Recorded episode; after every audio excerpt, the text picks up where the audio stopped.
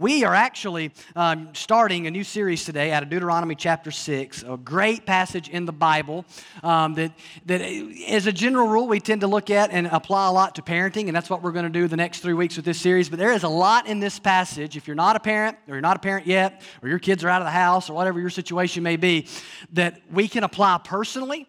And a lot of the principles that we're going to look at the next few weeks apply to discipleship in general. So if you're a discipling someone, pouring into someone, whether that be a coworker, a friend, your spouse, a neighbor. Uh, there's a lot of principles that are going to apply. So this is broader than parenting, but we are going to illustrate and, and dive into that a lot as we look at this series that we're doing uh, this week. And uh, we're calling this series Raising Arrows. And I'm going to explain that in just a minute. It's based off Psalm 127. And um, going to read that to you here in just a moment. But I want us to, to kind of keep in mind over these next few weeks as we kind of go through this and we talk about the family a lot. I want us to keep in mind that, that the family is God's idea, right? He came up with that idea. Uh, the first family was founded by God, right? He created the husband and the wife, and God performed the first wedding, if you will, and then they went and they had children, and, and it was God, and He told them to be fruitful and multiply. So it was, it was God's plan from the beginning that families fill the earth. So family is a, is a good thing. In fact, uh, when God sent His Son into the world, He sent Him into a family, and he had him raised in a family. And so God loves the family. And at the same time, we understand the balance of no family's perfect. No family's perfect. All, all of our families are flawed. No marriage is perfect. No family is perfect. No parent is perfect. No kid is perfect. In Genesis, the first couple, right? The first family, Adam and Eve, right? They God, God does the wedding, if you will. Launch out into married life. We know sin enters the picture when they choose to sin. Everything is different after that. And then they have their first children. And their first two children, who remembers? Cain and Abel, right? How'd that turn out? First family, didn't go so well, right? Cain kills his brother Abel. I mean, it's a horrible, horrible, tragic story that shows us from the very beginning of Scripture God pulls no punches. He wants us to know that sin has invaded, afflicted, and damaged the family, including your family, including my family. No family is perfect. In fact, parenting is hard. Parenting is spiritual warfare. And the Bible lets us know that right from the very beginning. Sometimes our children grow up and do things that we can't understand. There are literally zero guarantees that they'll turn out exactly like we hope. They have a mind of their own soul of their own. They have a sin problem of their own that personally, as, a parent, I understand I can't do anything about. Only Jesus can do something about the sin problem. But God has a plan for the family and a design for the family. And He wants our kids to flourish, our families to, to flourish. He wants to use us in the lives of our children and, and children in general. God wants to use us in the lives of others Period. That's how God works through his people. God moves in the lives of people and he works through people to bless other people and to disciple people and to, to, to see people come to faith in Christ, to see people grow spiritually. God works through his people. And it's no different in the family and in the church and out there in the world. God wants to work through us. So if you're not a parent right now, or you're a parent whose children are going off, or whatever the situation may be, a lot of the principles we're going to discuss can be applied to your life today and applied to discipleship relationships and things of that nature that you can be in. The truth is, what we're seeing here is what we're going to get into the next three weeks. Is we're going to kind of be talking about how to disciple kids how to disciple your kids, how to, how to disciple within the family context, how the family is to kind of be like a school. And the truth is, and we kind of understand this more and more in our culture, if we do not disciple our children, someone else will, right? The world is incredible disciple makers. I mean, I mean, incredible disciple makers. They're just not making disciples of Jesus, right? That's just not the way it works. And so, it, it, you know, whether it's, um, whether it's out in the workplace, whether it's at school, whether it's in the sports programs or whatever it may be, that, that's not the goal of the world. The goal of the world is a lot of things, but it's not to make disciples of Jesus. So if that's going to happen, if that investment's to be made in their, their lives, that has to happen through the family and it has to happen through the local church as we partner together. So God wants us to prepare our children to grow up to be adults and to be launched into the world, right? They are like arrows that are being trained up, that are being prepared to be pulled back and to be launched into the world. Let me read to you from Psalm 127. Psalm 127, verses 3 through 5. Listen to what the psalmist says. He says, Behold, children are a heritage from the Lord. The fruit of the womb is a reward. Well, we love that part, right? That's good stuff. Heritage from the Lord, fruit of the womb is a reward. Like arrows in the hand of a warrior are the children of one's youth. Blessed is the man who fills his quiver with them. He shall not be put to shame when he speaks with his enemies in the gate. What's he get? What is the psalmist getting at here? Children will not always be children. Arrows are for battles, they're for war, and our children are going to fight real battles and deal with real wars and real serious issue, uh, issues that come up. The, the image in this passage in Psalm 127 here is an image of the city gate. Uh, that's the imagery that's being used here, the, the, the city gate that they, that, that they would have understood in their context um, in, the, in, in, the Jewish world at that time, the Eastern world at that time. And it, this was a place uh, where enemies would attack in war. They would come to the city gate, right? They'd try to get through the gate, try to breach the wall. But it was also where the public square was. This is the place where deals were made. It's the place where lawsuits were waged. And the idea is that these children would be the defender of their parents in their parents' old age. The parent has a defense at the gate, someone to watch over them, to protect them, to represent them. This parent will not be put to shame because his children, specifically here, sons, now adults, are prepared and ready for these moments, and they are like arrows in the hand, right? They, they are ready for life. Paints a picture of kids who are now adults who are well prepared for whatever life throws at them. And in this situation, the parents who have prepared for the children, or excuse me, have cared for the children, now the children are caring for the parents. And many times we know that's how that goes in life. The roles kind of reverse. And the parenting goal we see here is more than survival. It's more than not messing up our kids too bad. It's a lot more than that. The goal is that they be launched like an arrow into the world, prepared and ready. Arrows need to be sharpened, they need to be aimed. Um, these arrows are ready to be fired. It says they're like arrows in the hand of a warrior. They're not put away in stor- storage, right? So we have a responsibility to educate and to nourish and to nurture and to prepare and to sharpen and to discipline and to disciple children so that they are ready to be adults. And the key to all this is the right foundation. We have a lot to teach our children about life and life skills, but nothing is more important than what we teach them about God. Absolutely nothing. The Bible says the fear of the Lord is the beginning of wisdom.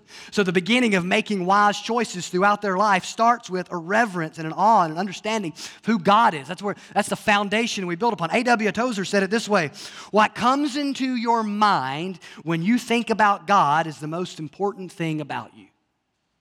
Think about that quote when you think about investing in children. In Deuteronomy 6, we see how God instructed Israel to rear their children in a specific way, how they were to lay the right foundation, to strive to pass their kids more than their DNA, more than life skills, but to pass on their faith to their children. Uh, Deuteronomy 6 is explaining to us how to raise arrows well prepared children ready to stand on the truth of God's word. So look with me at Deuteronomy 6. I'm going to read verses 1 through 9. We're, we're really only going to look at a few verses today, but for context, this is the passage we're going to spend the next couple of weeks in. Look, at me, look with me at verse 1. Deuteronomy chapter 6, verse 1. Now, this is the commandment, the statutes, and the rules that the Lord your God commanded me to teach you that you may do them in the land to which you are going over to possess it, that you may fear the Lord your God, you and your son and your son's son, by keeping all his statutes and his commandments, which I command you all the days of your life, and that your days may be long. Hear therefore, O Israel, and be careful to do them, that it may go well with you, and that you may multiply greatly, as the Lord, the God of your fathers, has promised, has promised you, in a land flowing with milk and honey. Now look back up there. Before we go any further, I want you to look back up at verse 2. This, God is getting ready to, to give them the law, right? And he's getting, in verse 4 is, what is known as the Shema. And, and, and Jewish people um, used to, they would quote this twice a day to remind them. We're going to get to the Shema in just a moment. Love Lord your God with all your heart, mind, soul, and strength. Uh, this, I mean, this is important. This is like the pinnacle of understanding why God has given the law and all that. He says in verse 2, as he prepares to give his people this, he says, what? So that you may fear the Lord your God, you and your son and your son's son. So, what I want you to understand is that God wants generations, and always has wanted generations to love and obey Him. You, your son, your grandson, right? The idea is generational. You get to the New Testament, you see the gospel go into a place, and many times, if you read the book of Acts, it'll say they believed and their whole household. So they didn't just share the gospel with this individual, they, they shared it with the household. And the Bible records that for us because it wants us to know, I believe, that God is in the business of not just changing lives, He's in the business of changing families. He's in business of changing generations. God, God wants to change your life, but God can change your family tree. And that's a really big deal. And he's been doing it in the Old and the New Testament. Look with me at verse 4. Deuteronomy 6, verse 4. Hear, O Israel, the Lord our God, the Lord is one. You shall love the Lord your God with all your heart, with all your soul, with all your might, and these words that I command you today shall be on your heart. Now, that's our passage for today, but let's read a little further for context. We're going to look at this next part next week. You shall teach them diligently to your children, and shall talk of them when you sit in your house, and when you walk by the way, and when you lie down, and when you rise.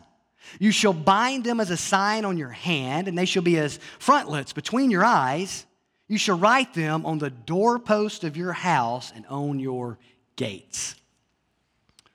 I love what Paul David Tripp says in his parenting book about this passage. He says, quote, "Your work as a parent is a thing of extreme value because God has designed that you should be a principal, consistent, and faithful tool in his hands for the purpose of creating God consciousness and God submission in your children. God consciousness and God submission in children. He says, You can't create this yourself, only God can, but you have been appointed to be an irreplaceable tool in His powerful hands. An ambassador, he calls it, the other points in the book. And that's what's going on here. The goal and the hope of every parent who is parenting according to God's design is that their children would personally know the one true God and love Him. That's the goal. And that's what we're going to talk about today is aiming at the right target, okay? Hitting the bullseye. What, what's the goal? What are we really trying? Uh, I mean, is, is, is the goal success in the world's eyes? Is the goal a lot of money and a successful career? Is, is, is the goal uh, that they fall in love and have, you know, a lot of grandkids for you? Like, what, what's the goal? Well, the goal, according to this passage, seems to be, and it's the best passage on parenting and passing your faith on to other people and the generations coming along than any other passage we have in the Old Testament and, and really in the Bible. The goal is that they would know the one true God and love Him. Because that is God's goal for all of us. If you're sitting here today, what does God want from me? God wants you to know Him and He wants you to love Him. He wants you to personally know Him and love Him as the only true God. And that is no different in Old Testament or New Testament or where you turn in your Bible. That's what God wants for you. And that's what God wants for the people that we work with, that we share our faith with. That's what God wants for our friends and our neighbors. And that's what God wants for our children and our grandchildren. But we can't make it happen. We can't make people know the Lord and love the Lord. We can't do it. As, as Tripp says, we're a tool. We're just a tool in the hands of God. Only God can work in a heart. Only God can change a heart. Only God can do that. But we can teach. We can encourage. We can train. We can discipline. We can love. And here, most importantly, we can model. But only God can work in a heart, whether it's your coworker's heart or whether it's your child's heart. You see, in this text, God wanted his people to personally know him and love him. We see he presents himself here as the only true God. And, in the New Testament, Jesus is asked, What is the greatest commandment? You remember that? Guy walks up to Jesus, he's trying to pull a fast one on him, and he says, So, what is the greatest commandment? Because there's a bunch of them. You go read Deuteronomy and you get into Leviticus and you get into all those confusing passages that you speed read when you do your Bible in a year, and you're like, So, which commandment's the most important? And Jesus says, What? First, he starts with, The Lord our God, the Lord is one. Hear, O Israel, the Lord our God, the Lord is one. You shall, and he quotes, love the Lord your God with all your heart, mind, soul, and strength. Jesus quotes it a little, he, he, he gives it a more robust, but then Jesus goes on to say, the second one is like it. You shall love your neighbor as yourself. And he, he goes on to say, and it's recorded in multiple gospels, that on this law, basically the whole Old Testament hinges on this the law and the prophets. It, in other words, he's saying you can sum up what God's looking for in your life with this this idea of a unique, passionate love for God and, and also love for people. That's what the law is communicating. And we know we can't produce that in a heart. We know that we can't make children love God. Can't do it. We can't make anybody love God. Only God can work that miracle. We're going to talk more about that in just just a second.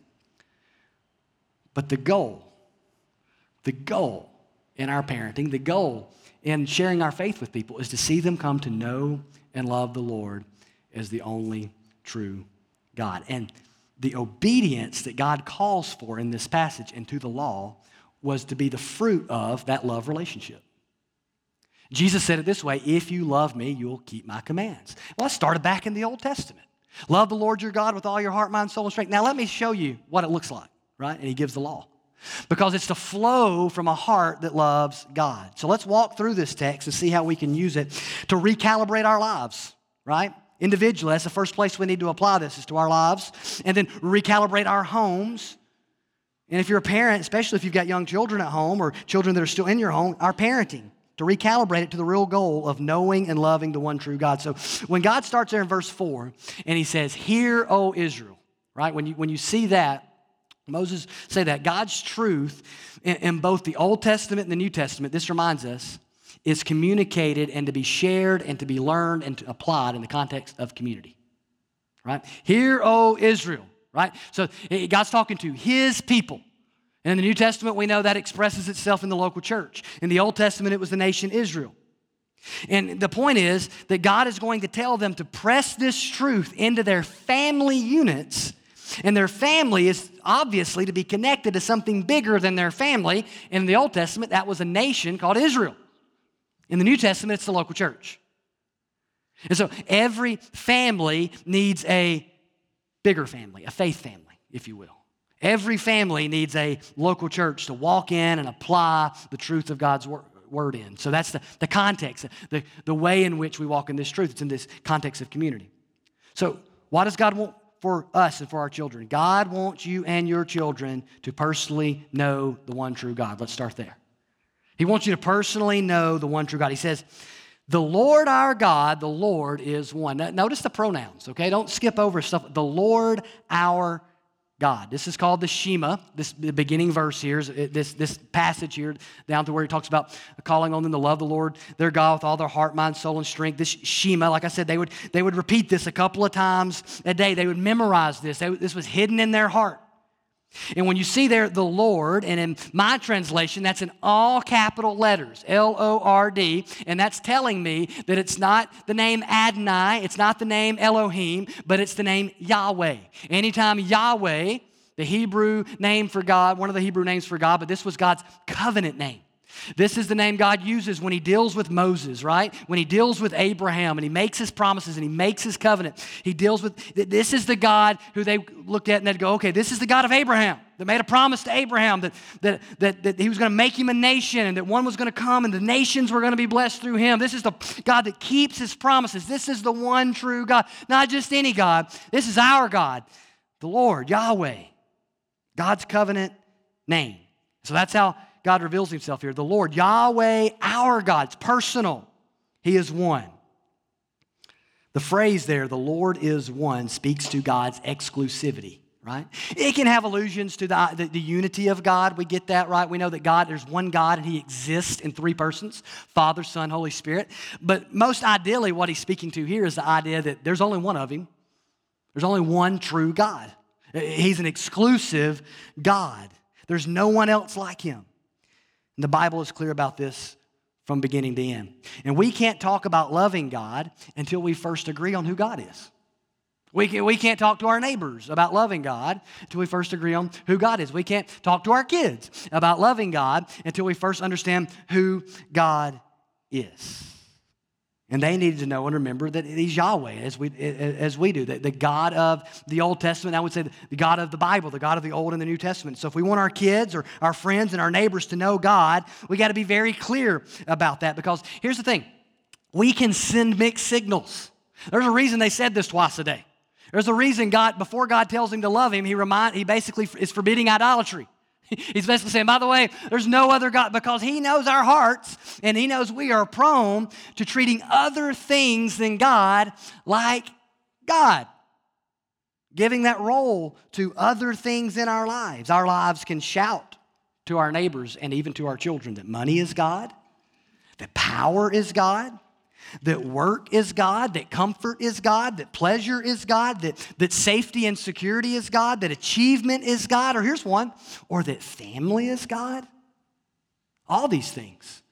Whatever we communicate with our life and with our words, that it's preeminent, we, we are, that it's, man, it is the one, it is above everything. No matter what you do this, even if we don't intend to communicate it, that's what begins to be seen as our God. And see, our children, for instance, need to hear from us who God is and His exclusivity, that He alone is worthy of our worship, but they got to see it too. We do this when we, when, we, when we obey God around people and around our children and our coworkers and our neighbors, even when it's hard. Even when it would benefit us to not obey. Right? Uh, we show this, we model this when we show that our lives revolve around God. Right? When we orient our lives around Him and His truth and what His desire and His purposes are, and not around whatever work or their school or extracurricular activities or whatever it might, might be, but that our lives are oriented around God. But we communicate with our greatest allegiance in our lives, we communicate what our God is.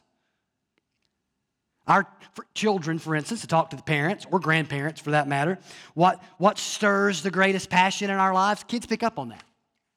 Very intuitive about that. What, what gets our supreme loyalty in our lives, children pick up on that. So do our neighbors, so do our coworkers. One of my favorite shows years ago was called Parenthood. You may ever watch that show? It went off like four or five years ago, I think, but it was a real popular show at the time. And, um, and, and it was one of those shows that was, it was all about the family dynamics, okay, in, in, the, in this family.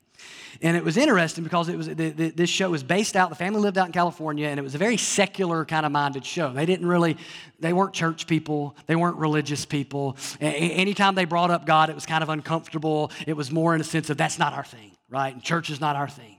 And, but they had this very close family. And it was always weird to me that was, the show was so secular because one of my favorite Bob, my favorite Bob Dylan song was the intro to the show. And the song begins, May God bless and keep you always. And then anytime God's talked about on the show, it was always kind of, but you begin, if you watch the show, and I watched the whole series, there was a God on the show. There was a God. Just wasn't Yahweh. wasn't big G God. It was a little God. It was, it, it, the God was the family. Ultimate allegiance came to the family. Uh, the, oh, the world revolved around the family. And that's the way a lot of our, our shows, for instance, even the ones that we look at and say, man, this is a good show. It's about family. It's got some good things in it. Think, and many times, God is the family. And even in our culture, we, we can kind of get in, in one ditch or another. One is almost like marriage and family. That's something to put off and to wait. And that's almost like, people almost like it's bad. And then on the other hand, it's kind of like it's God. And it's neither right? It's, it's good, it's from God, it's an institution God created. And God loves the family, but family can't be an idol. So, whatever it may be, it may be that we communicate that the family is ultimate or that career or success is ultimate. What are we communicating to our children or to our neighbors or to our friends that is, that is God? Because if we want people to know that the Lord is God and that He alone is God, then we have to communicate that with more than our words. We have to communicate that with how we orient our lives. But we don't just want them to, to know that. We personally want them to love the one true God. So it's know, but it's also love. Look at verse 6. You shall love the Lord, Yahweh, your God, with all your heart, with all your soul, and with all your might. This is what God's after.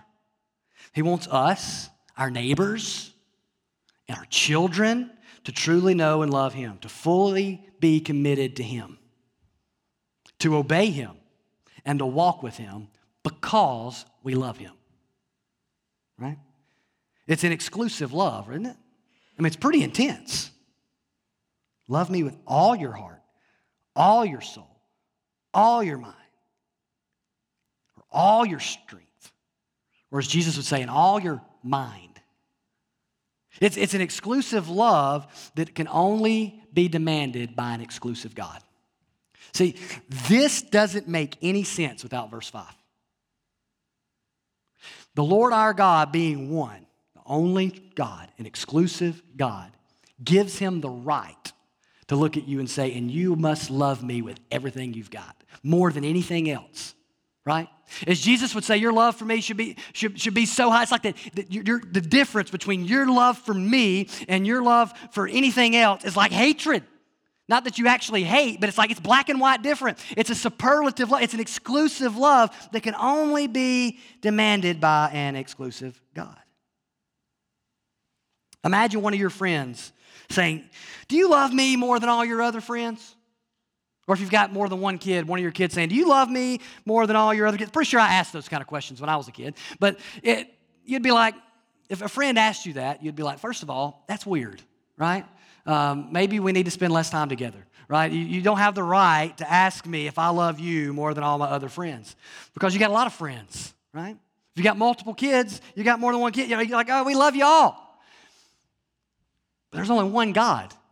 So God can say, You must love me more than anyone or anything else in your life. Because I and I alone, I and I alone am God. We're to love God with unique love that transcends all other loves, a consuming love. And, and, when he says this, love me with all your heart, love me with all your might, love me with all your mind, love me with all your soul, these kind of things, it's not really about different parts of us as much as it is about all of us. The idea is, is you can't compartmentalize. It, all that you are, with every area of your life, you are to love God. The point is, you can't, you can't put it over in a box, right? I love God on Sunday. Or I love God with my, with my mind. You know, I, I love, I, I, love to love God with my mind. And so I, I want to I wanna know the scriptures and things like that. But, but do you love God with your soul? I mean, is he, does, you know, do you give him all that too, right? Do you give him your, your, your emotions and your will and your choices? And all, it's all of us, right? He said, love me with all that you have. You can't compartmentalize.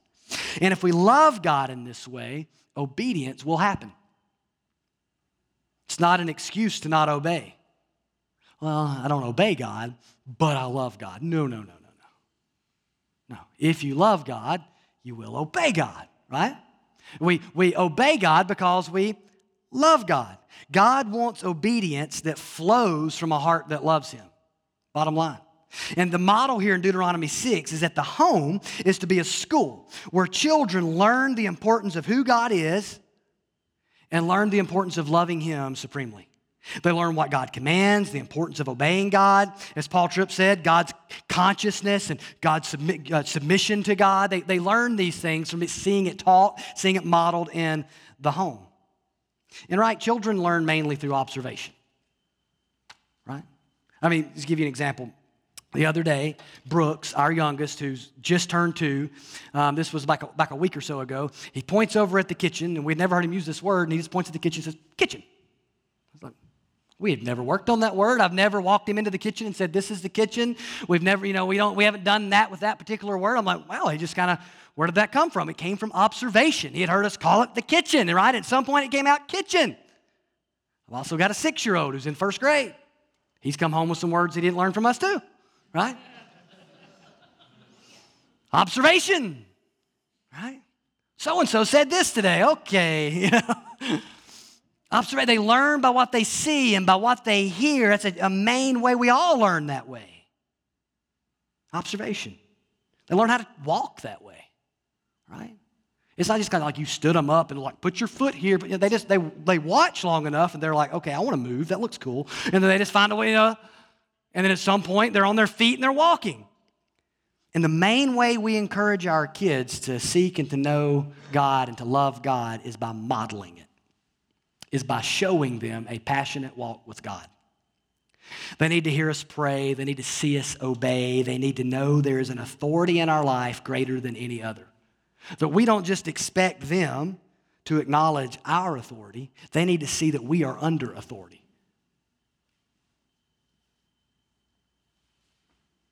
A greater authority. They need to see God and His Word prioritized in our lives. They need to see us do more than pay lip service to God. They need to see that we're more than just people that go to church. We're people that know and love God and seek to obey His Word.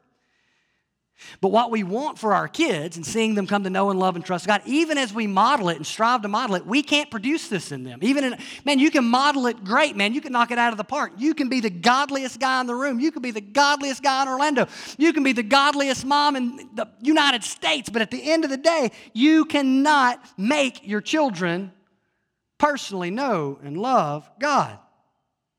Nor can you do that for your neighbor or your friends it's personal, right? It's a personal decision. Our God must become their God. Knowing God as your God and loving God supremely is a matter of the heart. Look at what he says in verse 6. And these words that I command you today shall be on your heart. And he doesn't tell you that you can put it on theirs. He tells you some things you can do that we're going to get into next week, but at some point, we've got to make a heart decision. And God's desire, even in the Old Testament, has always been, has always been for our heart. Not just ritual. Love me with all your heart, he says. These words shall be on your heart, he says. See, God wants us to obey him. It glorifies God when we obey Him. It's best for us when we obey Him, but He wants us to want to obey Him. See, God doesn't just want your obedience, He wants your desire. He, he wants it to be about more than just duty, like I, I do this because I have to. It's, it's, it's about, he wants us to want to. So he wants our, our heart. And knowing God and loving God is really a matter of the heart. And you can't put God's word on your kid's heart. You can't make them love God with their heart. It has to become personal to them. We can model it, we can teach them, we can share God's word with them.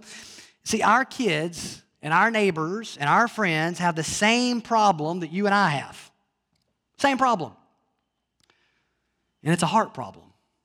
And we spent a lot of time on that in the early part of Romans, if you were here for that.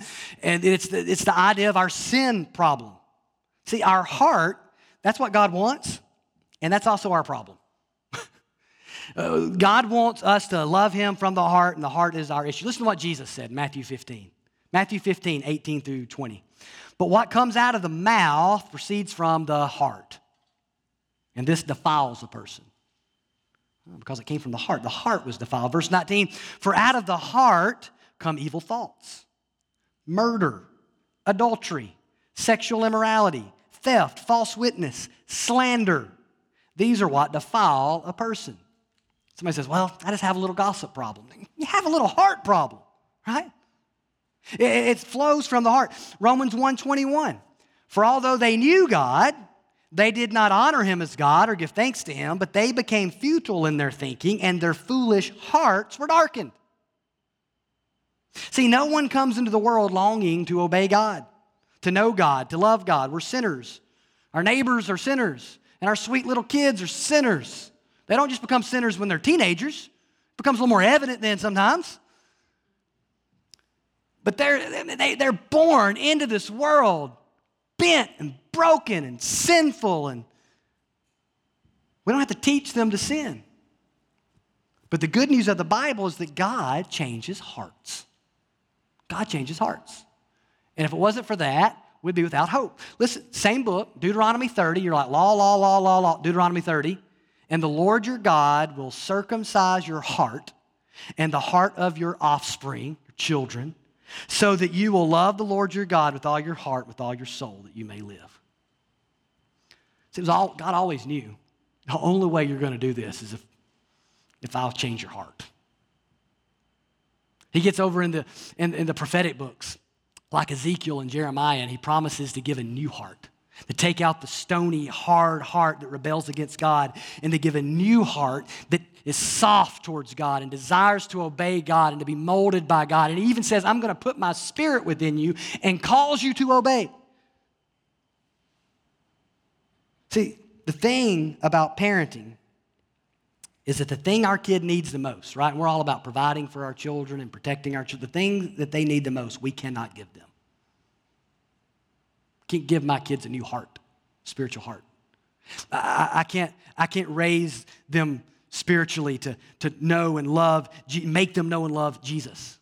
God has to do a work in their heart. The prayer I pray most consistently for my kids is that God would save them every day. It's a prayer I pray most. I pray it in front of my kids. I pray it with my kids because I want them to know they need to be saved and I want them to be saved. They need to believe in Jesus. I, want that for them. I'm not pulling any punches around. It's not like, I hope you figure it out, right? I've heard people like, you know, it's the kind of like, well, I just want them to kind of figure it out.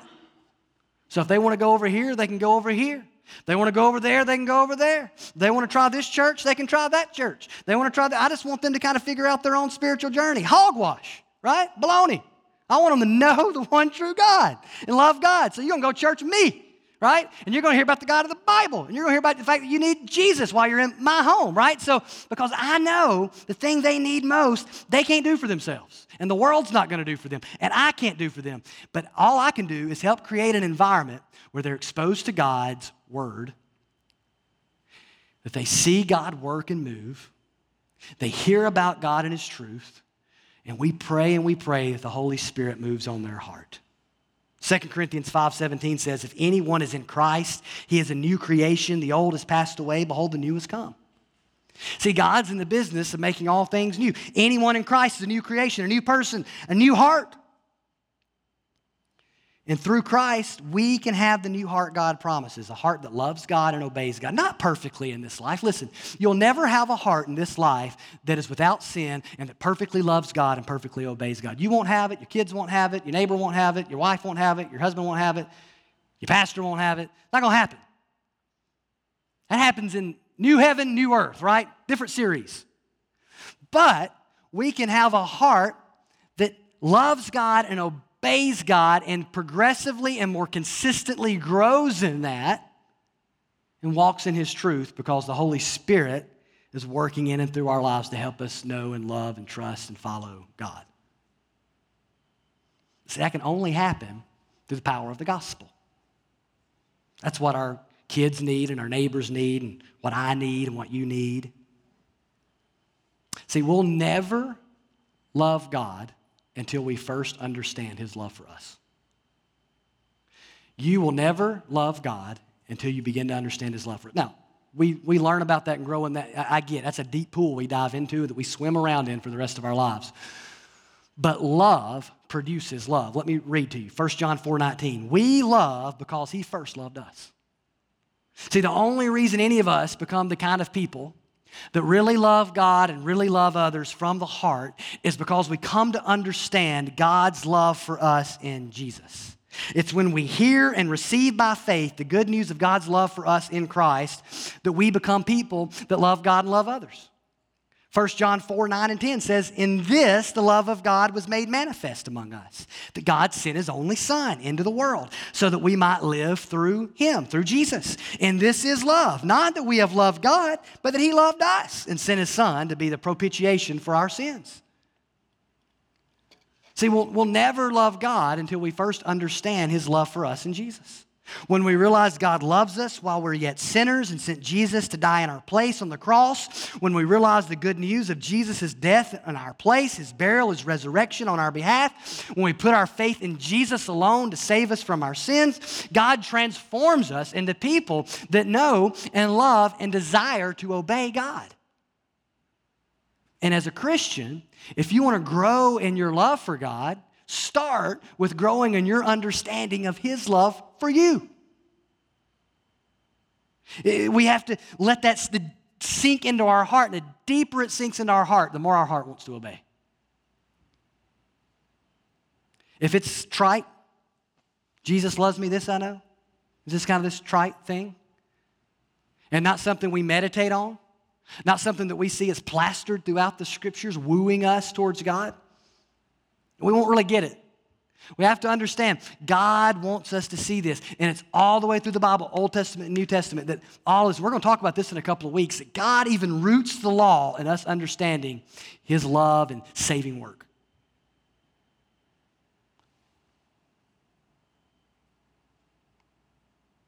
The bottom line today is that God's desire for our kids and for us and for our neighbors is that we know God and love God supremely. But that can only happen by the power of the gospel. Bottom line. It, come, it has to be from the heart, and that can only happen when we believe the gospel. That God has loved us and sent his son to die in our place and be raised from the dead. Gospel changes everything. It's gospel transformation, being changed by the power of the gospel that produces a person that loves God. So, as we think about this, we have to ask the question do, do I know God and love God? Has the gospel changed my heart? Have I been born again? Right? That's where all this begins. Right? If I want to raise children to know and love God, then I first need to be a person that knows and loves God. I need to come to know and love and trust in Jesus. And if I'm a believer, am I modeling for my kids and for that matter, my neighbors and my coworkers and the people, other people in my home, my spouse, a relationship with God that knows Him and loves Him. What do I desire most for my kids, parents?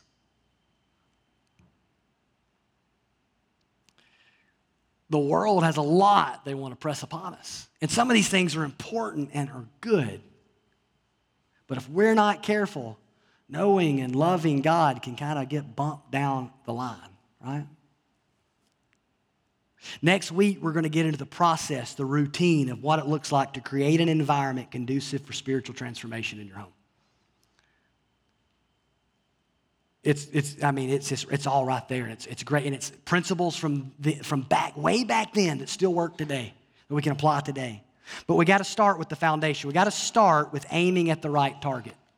Because if we don't have the right target, we're not going to, we, we're, we're sure to mess up, right? It's all by grace anyway. I mean, that's why there's a lot of parents out there at the wrong target that have kids that turn out to be godly. It's because Jesus saves, right? In spite of us and our failures. It, it, ultimately, we know what needs to happen most in our lives and our children's lives is a miracle that only God can do. We just want to invite and beg and pray and create an environment that invites that miracle. Let's pray.